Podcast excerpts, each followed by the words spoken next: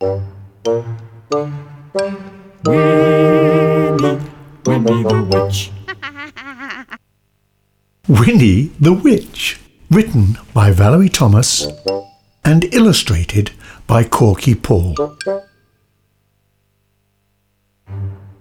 Winnie the Witch lived in a black house in the forest.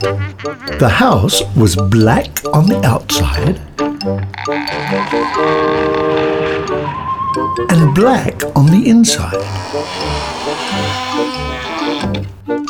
The carpets were black, the chairs were black, the bed was black, and it had black sheets and black blankets. Even the bath was black. Winnie lived in her black house with her cat Wilbur.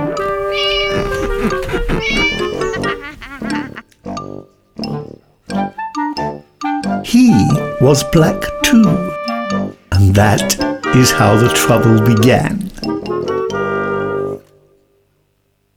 When Wilbur sat on a chair with his eyes open, Winnie could see him.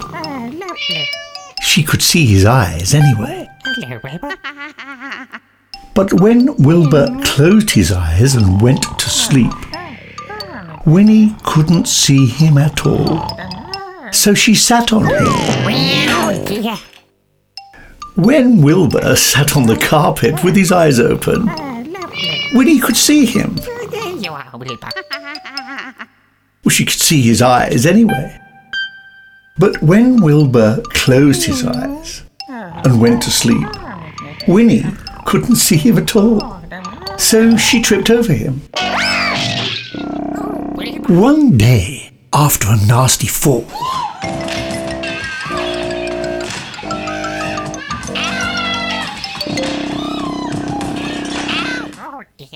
Winnie decided something had to be done. She picked up her magic wand, waved it once, and Wilbur was a black cat no longer. He was bright green. Perfect. Now, when Wilbur sat on a chair, Winnie could see him. Hello, Wilbur. When Wilbur slept on the floor, Winnie could see him. Oh, there you are. And she could see him when he slept on the bed. But Wilbur was not allowed to sleep on the bed. Tut, tut. Naughty, naughty. So Winnie put him outside. Outside in the grass.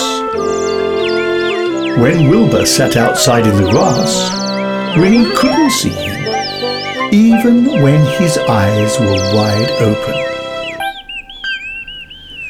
Winnie came hurrying outside, tripped over Wilbur, turned three somersaults, and fell into a rose bush. This time, Winnie was furious. She picked up her magic wand, waved it five times, One, two, three, four, five. and Abracadabra.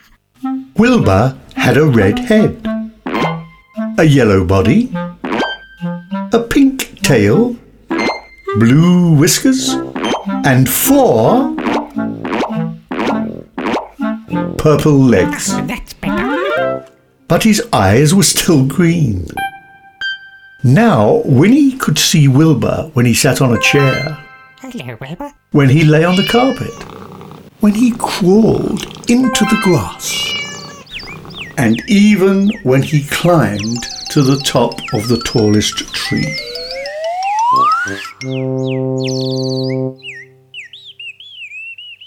Wilbur climbed to the top of the tallest tree to hide.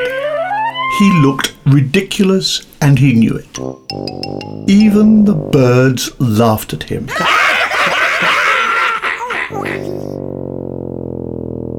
Wilbur was miserable. He stayed at the top of the tree all day and all night.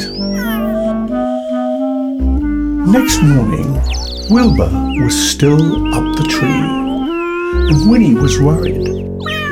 She loved Wilbur and hated him to be miserable. Yeah, I love him so much. Then Winnie had an idea. She waved her magic wand, and! Wilbur was a black cat once more. He came down from the tree purring. Then Winnie waved her wand again and again and again. Now, instead of a black house, she had a yellow house with a red roof and a red door. The chairs were white with red and white cushions. The carpet was green with pink roses. The bed was blue with pink and white sheets and pink blankets. The bath was a gleaming white. And now Winnie can see Wilbur no matter where he sits.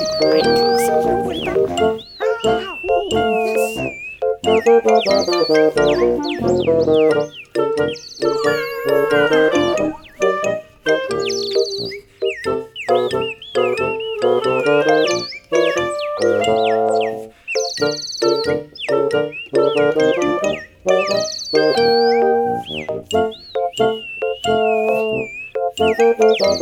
you.